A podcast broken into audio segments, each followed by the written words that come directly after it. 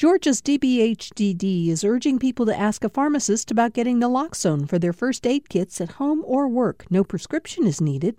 Naloxone can rapidly reverse an opioid overdose and restore breathing. Opioidresponse.info.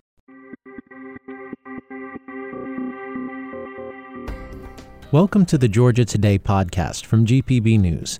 Today is Monday, June 12th. I'm Peter Biello. On today's episode, state Republicans elect a new leader at the GOP convention in Columbus. Tybee Island City Council tables a resolution to expand the city's emergency powers, and a musical based on the lynching of a Jewish man in Georgia wins two Tony Awards. These stories and more are coming up on this edition of Georgia Today. Georgia's new Republican Party chairman is promising to fight back against Democrats. Delegates at the party's convention in Columbus this weekend chose Josh McKoon to lead the party for the next two years.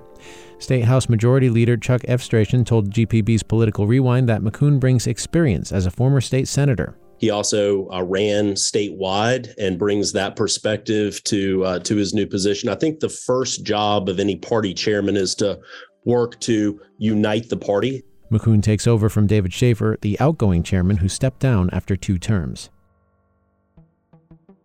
The State Department of Revenue says Georgia tax collections were down last month for the third month in a row.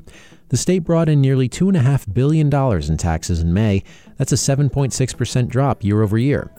The Department of Revenue says May's drop is largely due to a decrease in individual income tax, a combo of a boost in refunds and a drop in payments. The state still expects to finish the fiscal year with a healthy budget surplus. Georgia lawmakers plan to convene a committee this week to scrutinize the state's large number of tax credits. The General Assembly began looking at tax credits two years ago with a new law calling for independent cost benefit audits of tax credits. The Joint Tax Credit Review Panel will hold its first meeting this year on Wednesday. Lawmakers intend to go over Georgia's hugely popular film tax credit, which industry leaders credit for a boom in movie and TV production. Georgia Governor Brian Kemp plans to lead an international trade mission this week to the other Georgia, the country tucked between Turkey and Russia. It'll be the first time a sitting Georgia governor has visited the country of Georgia. Kemp's office said today the trip also will include a stop at the Paris Air Show to meet with aerospace industry officials. A farmer's market run by local growers launched in Macon last week, making it easier for people living in a food desert to buy fresh produce. GPB's Eliza Moore reports. 16 members of the Middle Georgia Growers Co op opened the Poplar Farmers Market after a dispute erupted over management of the market they once called home. Julia Asherman, owner of Rag and Frass Farm and a co founder of the co op, says it's a chance for farmers to do things on their own terms the farmers make the decisions collectively, which is pretty unique at this market. Asherman says, like the old market, the vendors also accept and match SNAP benefits. The EBT matching program is specifically to help make healthy food more accessible to low income people. Vendors hope holding the market in the heart of downtown will draw walk up customers who may have a hard time getting to the grocery store. For GPB News, I'm Eliza Moore in Macon. DeKalb County CEO Michael Thurmond has announced plans to reopen Entrenchment Creek Park in southeast Atlanta. The announcement last week did not provide reopening details, but says $1.8 million will go toward constructing new amenities. The land is at the center of a land swap deal DeKalb County made with a private company last December and is near the site of the controversial planned public safety training center opponents call Cop City. Thurmond ordered Entrenchment Creek Park closed in March until further notice, citing the discovery of dangerous hazards, including hidden traps designed to maim, injure, or kill people. This came shortly after a protest nearby turned violent, prompting the arrest of several protesters who were charged with domestic terrorism. Georgia's cotton season is getting underway with a boost from near record breaking crops last year. Final 2022 yields released last month by the U.S. Department of Agriculture show Georgia farmers averaged more than 1,000 pounds of cotton per acre, more than any year on record except one. University of Georgia cotton specialist Camp Hand attributes the numbers largely to good weather, and he says this season also is starting off well.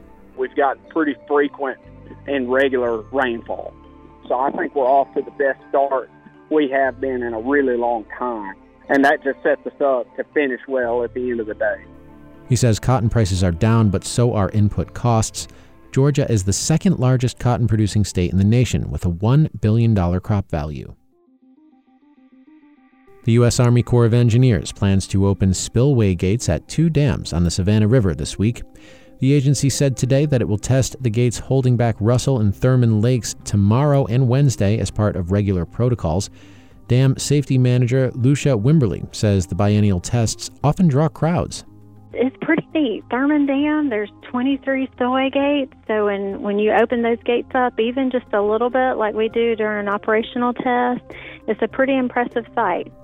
Wimberly says the gates will open two feet but will not significantly affect water levels behind the dam. The public's invited to watch from the shore, but people are advised to stay out of downstream waters because of strong currents.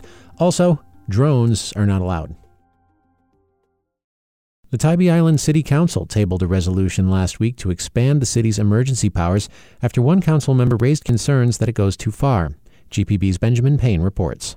Tybee Island already has the power to declare a local state of emergency when disaster strikes, like a hurricane or a chemical spill. What the proposed resolution asks for is a new state law, a law that would let the city declare a state of emergency specifically for unpermitted events. This comes two months after the unpermitted Orange Crush Festival, which drew in some 40 to 50,000 people, primarily college students from historically black colleges and universities.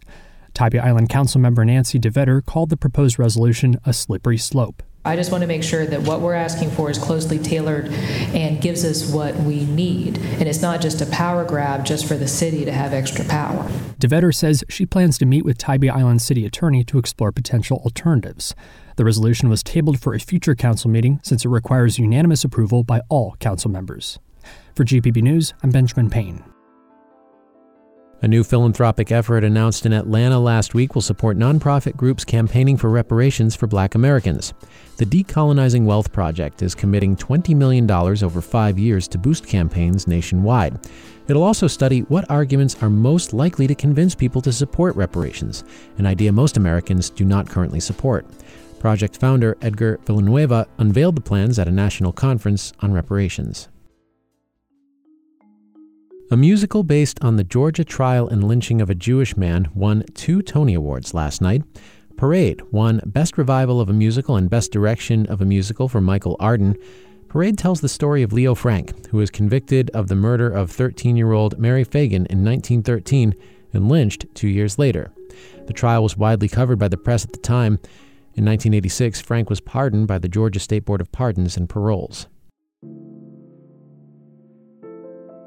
In baseball, the Atlanta Braves begin a three game series against the Tigers in Detroit tonight. The Braves lost to the Washington Nationals yesterday 6 2. Matt Olson launched a two run homer in the first inning, but the Braves' bats fell relatively quiet for the rest of the game. Bryce Elder pitched five and a third innings, giving up four runs on eight hits.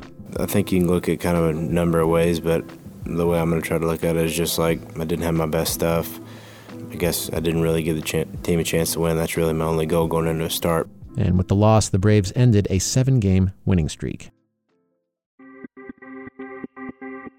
And that's it for this edition of Georgia Today. If you want to learn more about any of these stories, visit our website, gpb.org slash news.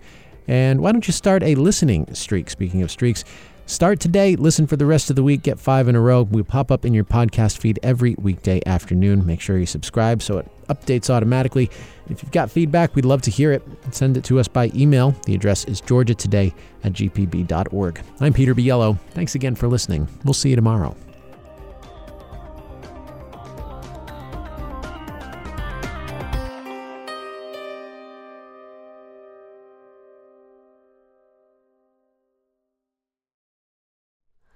Hi, it's Terry Gross, the host of Fresh Air. We bring you in depth, long form interviews with actors, directors, musicians, authors, journalists, and more. Listen to our Peabody Award winning Fresh Air podcast from WHYY and NPR.